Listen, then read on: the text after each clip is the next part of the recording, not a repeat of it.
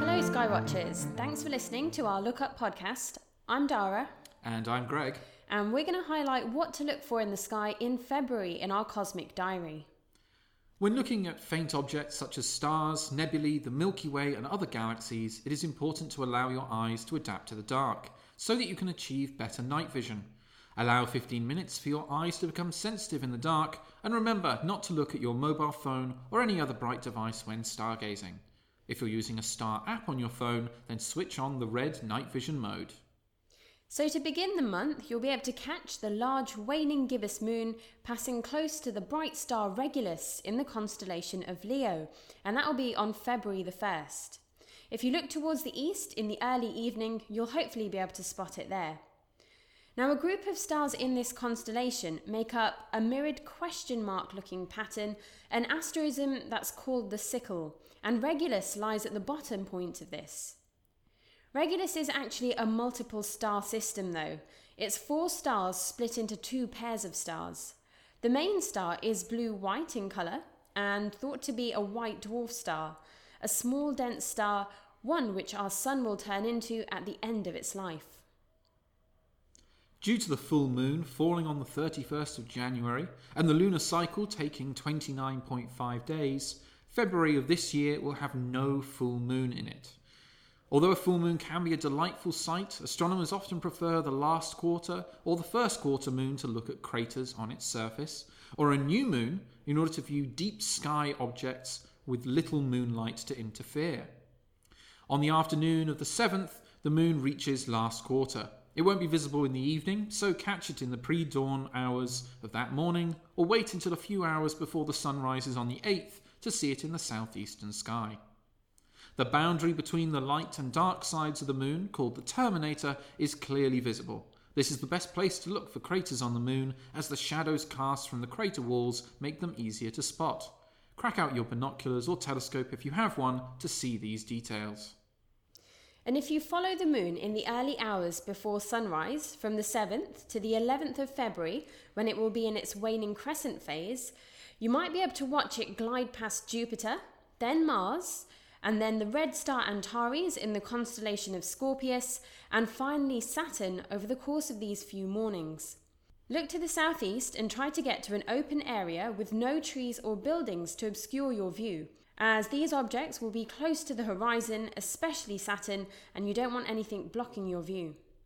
The planets look like bright stars to the naked eye, and if you watch them over a few weeks, particularly Mars, as it moves quicker than the other two, then you'll see that the planets wander the sky, and it's easy to see why the planets were called wandering stars in the past. By the evening of the 22nd, the waxing crescent moon will be in the constellation of Taurus the Bull in the southwest. Close by will be the star Aldebaran, a red giant star. It's no longer fusing hydrogen gas in its core like our Sun. It's a more evolved star and is expanded to 44 times the diameter of our own Sun.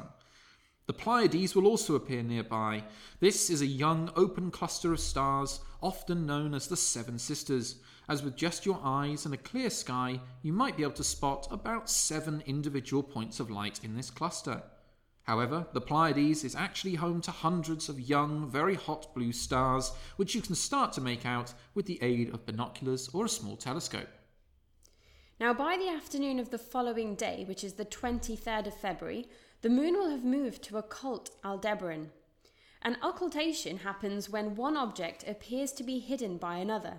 In this case, the moon is much closer to us than Aldebaran is, so when both appear in the same part of the sky, the moon hides Aldebaran from our view. The occultation peaks in daylight hours, but you may be able to see Aldebaran coming back into sight as the sun sets and the skies get darker.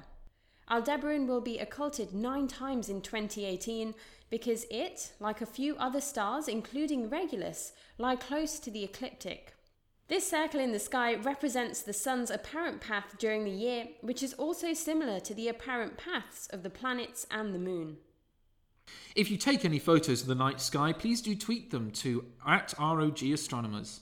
And you can also enter your astro photos into our Insight Astronomy Photographer of the Year competition, which ends on the 9th of March. Also, check out other info on our website at rmg.co.uk. But now it's time for our cosmic news.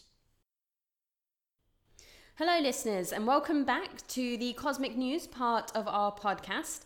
This is the part where both myself and Greg pick a news story from the past month that we think has been really interesting and that we want to share with you. And we want you to vote for your favourite once you've had a listen to them. Uh, so, this month, Greg, you're going to start us off. Hit us with your headline. What story have you found for us this month? Uh, so, this month I'm going with the first time that astronomers have ever been able to observe the features on the surface of a star other than our own sun. Interesting. So by features, you're not just talking about the, the hazy light we reach or you know we get from them. You're talking about things like possible sunspots or flares. That's the that sort of thing, absolutely. There are all sorts of other things that we find on the surface of the sun.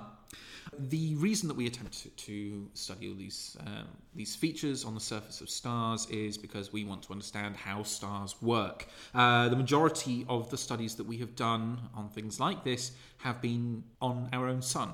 That's the only easily accessible example that we have. It's by far the closest, by far the brightest, by far the easiest to study. That makes sense. Absolutely.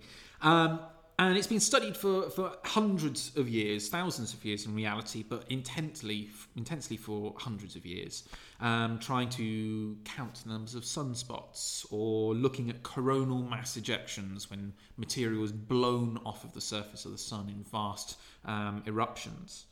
And all of this is in aid to try to understand what's going on in the centre of our sun and indeed in stars in general. Thing is, we know that the sun does not represent all stars. It is not the same for every star in the universe. And you can see that by eye. Uh, if you look up into the night sky and look at uh, the constellation of Orion, for example, uh, in the shoulder of Orion there's a, a, an orangey red sort of star called Betelgeuse or Betelgeuse. Um, but in on his leg there's a blue white star called Rigel, and those are very easily distinguishable between just by the naked eye. Uh, we can also measure the distances to stars, work out how much light they must be putting out in order to appear how bright they do. And so we can see that different stars emit different amounts of light. We can see that different stars have different chemicals in their atmospheres. We can see that different stars are different temperatures, different sizes, different masses, all sorts of different things. It's amazing that we can do all of this basically by still being here on the earth or perhaps having a telescope kind of you know in orbit around the earth or just above our atmosphere yet we still know quite a bit about these stars Absolutely. but like you've just kind of explained we haven't really imaged them and this is Nope. this is something being brand Yeah. new So that's the big problem. Even with our most powerful telescopes, uh, it is difficult for us to see the surface of a star. Uh, what a telescope tends to do is just make the, the little dot of light that we see seem brighter because we're collecting more light, we're able to do more with it. But that means that we can't see what's going on on the surfaces of these stars.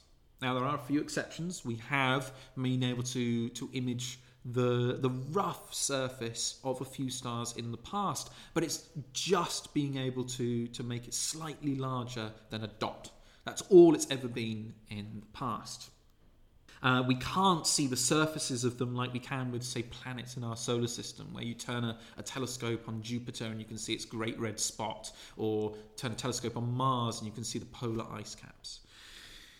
So here's where the Very Large Telescope in Chile, a very well named telescope, it's a set of optical telescopes which are set high on a mountain, well away from any big cities. So it makes it one of the best observing sites in the world. so you've not got the light pollution hopefully relatively settled air rather than the warm air Yeah, we have closer to the earth Absolutely, above most of the clouds. It's a fantastic place to go um, to to see the sky, um, and it consists these this very large telescope is actually several different telescopes. Um, it consists of four large, eight meter wide telescopes, so easily the size of a room. That's pretty just big. for the just for the um, the width of the telescope, not the length of it, just the width of it, um, and a handful of smaller, sort of two meter telescopes as well.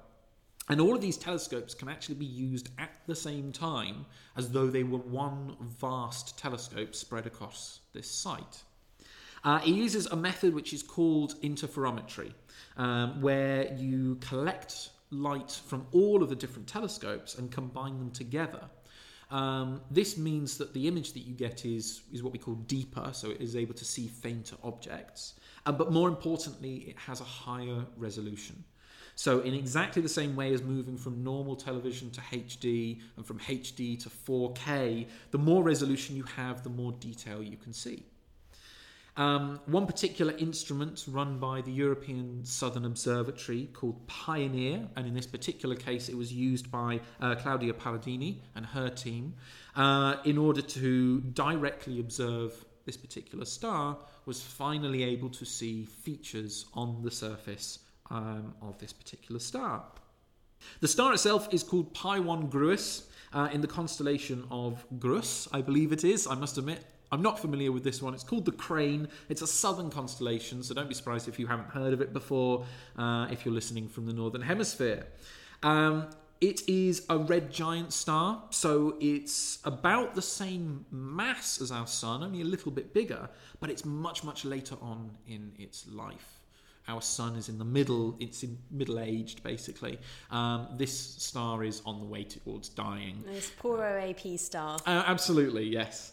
Um, and it's grown. It's absolutely huge now. It would actually swallow mercury venus the earth and mars if it would take the place of our sun so in, its in surface would be extended so far out our inner planets would be engulfed within it. Yep all of them. Wow. Yeah, absolutely. Um, but that's a good thing because it makes it much much easier to see with a telescope. If you have an absolutely huge star it's far easier to see uh, features on its surface. So what did they see? Uh, well what they found was actually astonishing. So our sun uh, indeed all stars are extremely hot um, that means their surfaces are far from calm. They're constantly boiling over, um, and the material is constantly rising and falling within the star. It's something called a convection cell. It's very similar to hot water rising from the heating element in a kettle, and then cold water falling to take its place. And that cycle goes on and on and on. Like a convection current. Exactly, yeah. Um, these convection cells are, have been very well studied on our sun and they are about a thousand kilometers across. So big, but still only a tiny fraction of the about 1.2 million kilometers across for the sun. Um, but they've never been observed on any other star until now. Yay. They are there on this absolutely vast star, but they are very, very strange. They are huge. Well, I can't imagine anything less. You've got a star that is several times bigger than our sun. Yep. So tell us then, how big are these convection cells? Each one is 120 million kilometres across. That's 100 times the size of our sun. And they cover a quarter of the surface of this star. Wow. These convection cells are absolutely huge. To kind of put that into context, so you say 120 million kilometers. That's greater than the distance from the sun to Venus. Just for one of these. That's a, a huge kettle, basically. It is a massive kettle. But it's really weird because this red giant star must actually be cooler than our sun. Uh, it is, absolutely. Um, I must admit, I don't know why these convection cells are so much larger in this star than they are in uh, in other ones. I've no doubt that it has something to do with its advanced age or its cooler temperature. Maybe that means that the convection cells end up being smaller than the than the ones in higher temperature stars. I don't know. Uh, it could be because there are different chemicals in the star that causes all sorts of weird pulsations and vibrations inside stars. So it's, maybe it's something to do with that. I honestly don't know. That's well, where my knowledge ends. Always nice though with astronomy is that we find out something new and along with it comes, you know, 10, 20, 100 more questions Absolutely. that we then want to find out.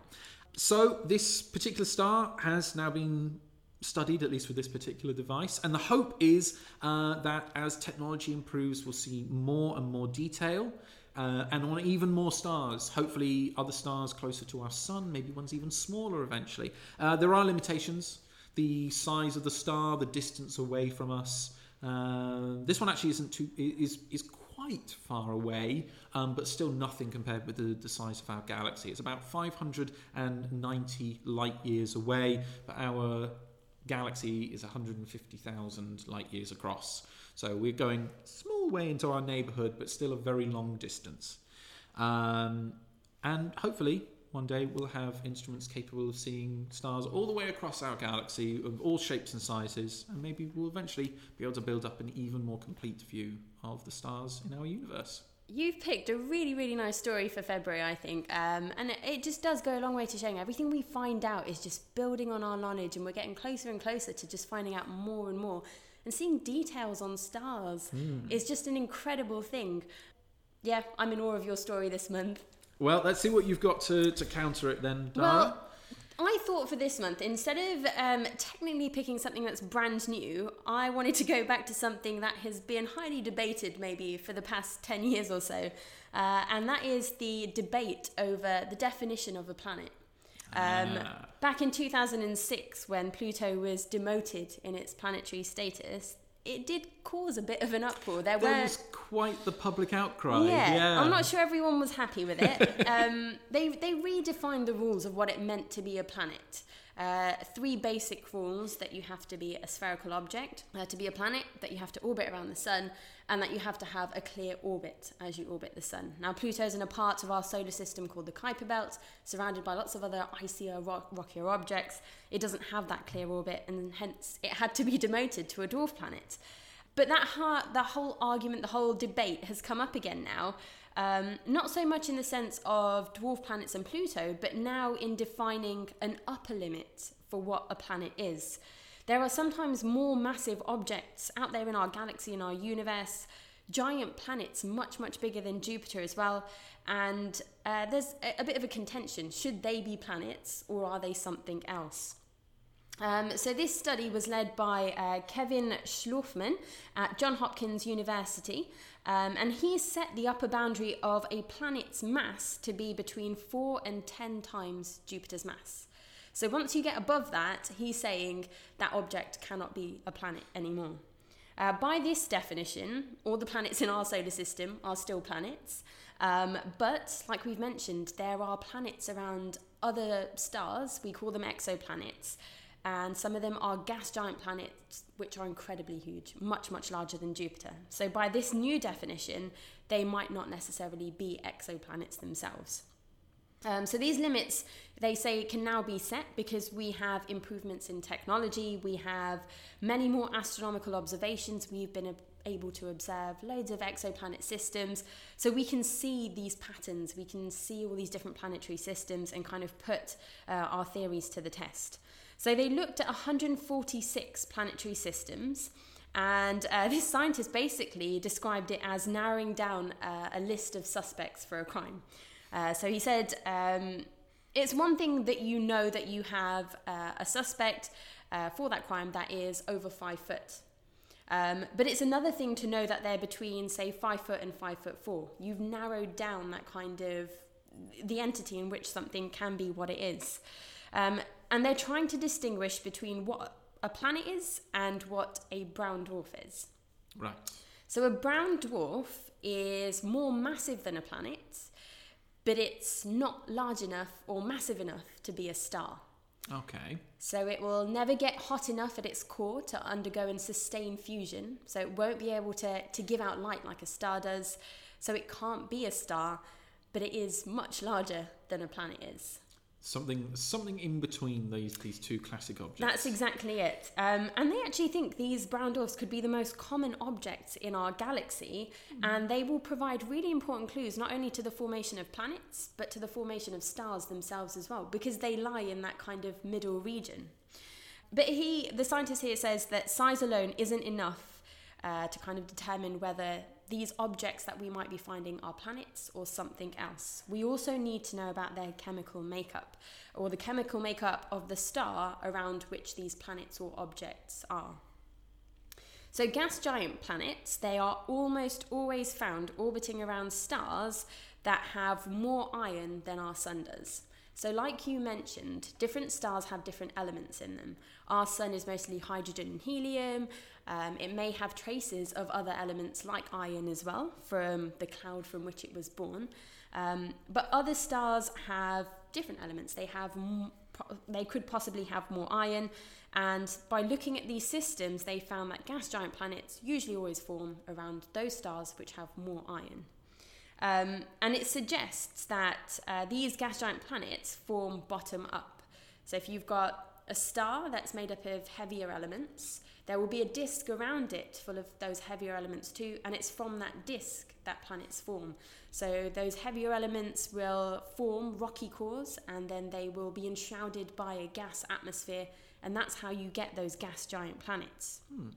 But that's not the case for brown dwarfs. We think they form top down. They are almost like uh, stars in the way that they uh, they are born. They collapse down from uh, a huge cloud of gas, uh, and so they they form differently. So Schlaufmann, the scientist, found that objects that are 10 times more massive than Jupiter, they do not prefer to form around uh, or near stars that have lots of heavy elements that will make rocky cores. So, this is why he's proposed that if an object is more massive than 10 times the mass of Jupiter, we shouldn't be calling it a planet. We should be calling those brown dwarfs. So, there's an interesting definition. Perhaps, you know, in a couple of years' time, we will have a, a re amendment to our definition of what a planet is, just like we did back in 2006. What's really nice, though, that I found linked to this story is um, recently uh, scientists have used the Hubble Space Telescope uh, to find the largest population of brown dwarfs, which they found in the Orion Nebula. So you mentioned the constellation of Orion and how we find different coloured stars in there, Betelgeuse and Rigel. Yeah. The Orion Nebula is found just underneath the three stars that make up the belt of Orion. And they use the Hubble Space Telescope because of its exceptional resolution. And not only does it detect optical or visible light that we see with our eyes, it also has great infrared sensitivity. So it can detect infrared light too and it was looking into the Orion Nebula to find some very small stars. What it also found, though, were 17 brown dwarf companions to these little red dwarf stars they were seeing. They also found a pair of brown dwarf stars, and they also found some planet systems too. So they found a brown dwarf with a planetary companion, uh, a red dwarf star with its own planetary companion, and then get this a binary system of two planets orbiting around each other without a star in their presence. So it found a Ooh, huge range of uh, kind of substellar objects, things that could be huge planets, that could be brown dwarfs. And they were able to detect these because brown dwarfs are colder than stars. We know that they're not fusing to produce light and generate heat. Uh, and Hubble is detecting the presence of water in the atmospheres of these substellar objects. And uh, water basically lights up like anything when you look in the infrared. So they're looking for smaller and smaller stars. As they get redder and fainter, you have to go into infrared to find them. But like we said, water is very prominent in the infrared. So by looking for those stars, you're going to find the things that have water vapor in their atmosphere.